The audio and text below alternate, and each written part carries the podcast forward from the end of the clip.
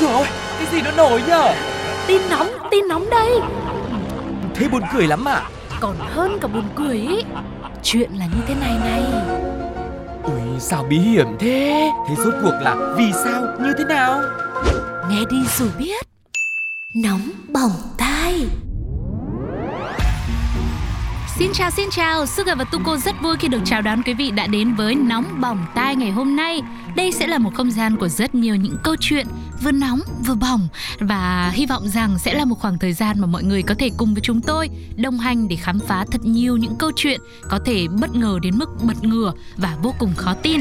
Và với một khoảng thời gian như thế thì sẽ giúp cho chúng ta phần nào đấy à, quên đi được hết mệt nhọc của những áp lực công việc hay là chuyện học tập của mình quý vị nhé. Vậy thì còn chân chờ gì nữa hãy cùng đến với một phần rất quen thuộc ngày hôm nay đó chính là Nhất định phải bàn. Nhất định phải ban Quý vị đã từng nghe câu nói này chưa ạ? Nếu bạn giỏi một thứ gì đó, đừng bao giờ làm nó miễn phí. Đây là một câu thoại nổi tiếng trong bộ phim The Dark Knight của năm 2008. Câu nói tưởng chừng như có phần tham lam, ích kỷ này. Thế mà nếu chúng ta suy nghĩ kỹ thì sẽ thấy nó không hẳn là sai đâu. Nếu những người giỏi ở những lĩnh vực riêng phục vụ cộng đồng một cách miễn phí thì sẽ có lúc ảnh hưởng lớn tới nhiều người đang cùng làm công việc đó. Ví dụ đơn giản như thế này, nếu bạn nấu phở ngon, bạn làm một quán phở miễn phí phục vụ mọi người thì bạn có thể được coi là một người tốt, ai cũng quý, ai cũng yêu. Thế nhưng cũng vì thế ở một khía cạnh khác thì bạn sẽ làm những cửa hàng phở khác mất đi giá trị và ảnh hưởng tới cả những quán ăn xung quanh chỗ mà bạn đang sống. Thế cho nên khi bạn giỏi một điều gì đó, bạn làm nó mà tính phí thì cũng là chuyện đúng đắn chính xác thôi. Và một nam thanh niên họ Lý 22 tuổi cũng thấm nhuần chân lý này. Anh quyết định là mình mà giỏi cái gì thì nhất định không bao giờ mình làm free đâu. Ờ nhưng mà mình giỏi cái gì nhỉ? Suy đi suy đến, suy tới suy bến, anh thanh niên này mới nhận thấy là À, là mình giỏi cái khoản ăn nói chứ đâu Đặc biệt là đanh thép sắc bén có sức ảnh hưởng mạnh mẽ tới người nói chuyện cùng đấy nhá Cứ tưởng với thế mạnh ấy thì anh chàng sẽ lựa chọn làm diễn giả hay là làm luật sư. Ấy thế mà anh lại chọn một ngành nghề vô cùng độc đáo, phải nói là độc lạ hàng đầu trong năm 2023.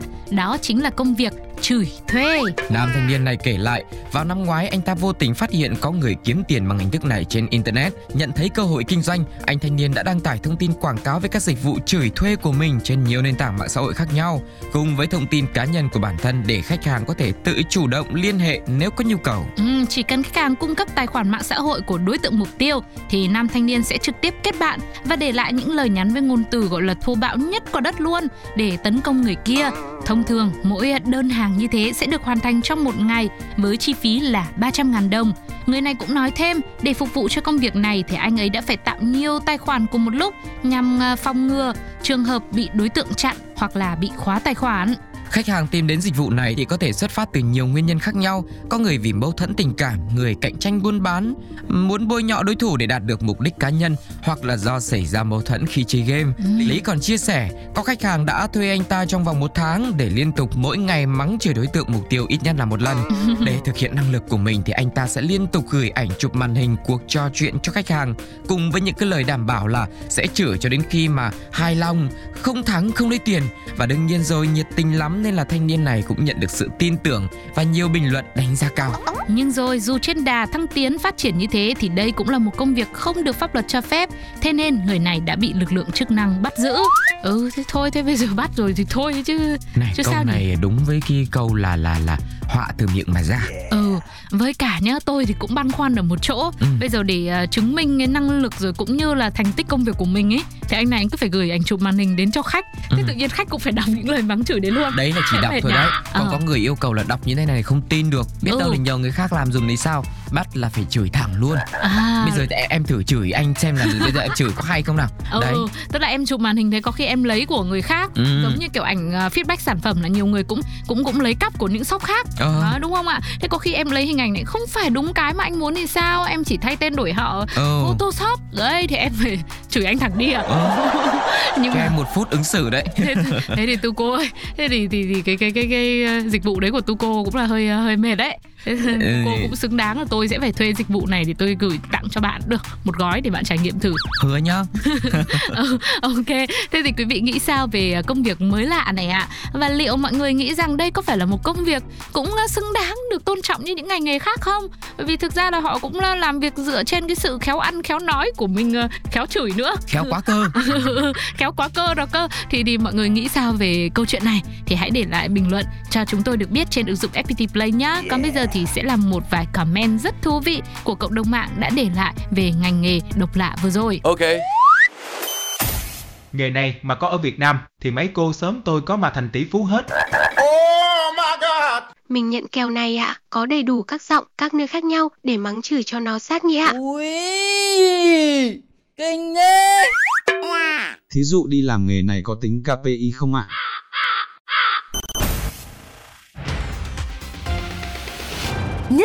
phải ban. Bật đèn không sáng, mở nước thì không gì giọt nào ra cả. Truy cập internet thì xoay mòng mong trong hết cả mặt. Bài trả vào top top được. Bắt điện thoại lên gọi thì tít tít tít tít. Thuê bao quý khách vừa gọi vẫn liên lạc được. Nhưng do quý khách chưa thanh toán phí tháng trước Nên tháng này nghỉ khỏe khỏi gọi. Đó có lẽ là một trong những cảm giác bất lực nhất Mệt mỏi, phiền toái nhất vì cuối tháng quên thanh toán các khoản phí Nên hàng loạt dịch vụ bỗng dưng đứng lại. Đó là những dịch vụ nhu cầu thiết yếu hàng ngày. Nếu mà một ngày không có điện nước wifi Thì quý vị có công nhận là vất vả vô cùng không ạ? À? Mà cũng mới đây, hàng loạt các bạn nhỏ cũng gặp phải trường hợp giờ khóc giờ cười, cười thì ít mà khóc thì cũng chưa đến nỗi, nhưng mà mệt mỏi bất tiện vô cùng vì à, phải làm bài tập về nhà lúc nửa đêm. Nguyên nhân chỉ là vì không có 4G. Nhưng mà người không có 4G ấy lại không phải là các em học sinh mà lại là cô giáo của các em chứ.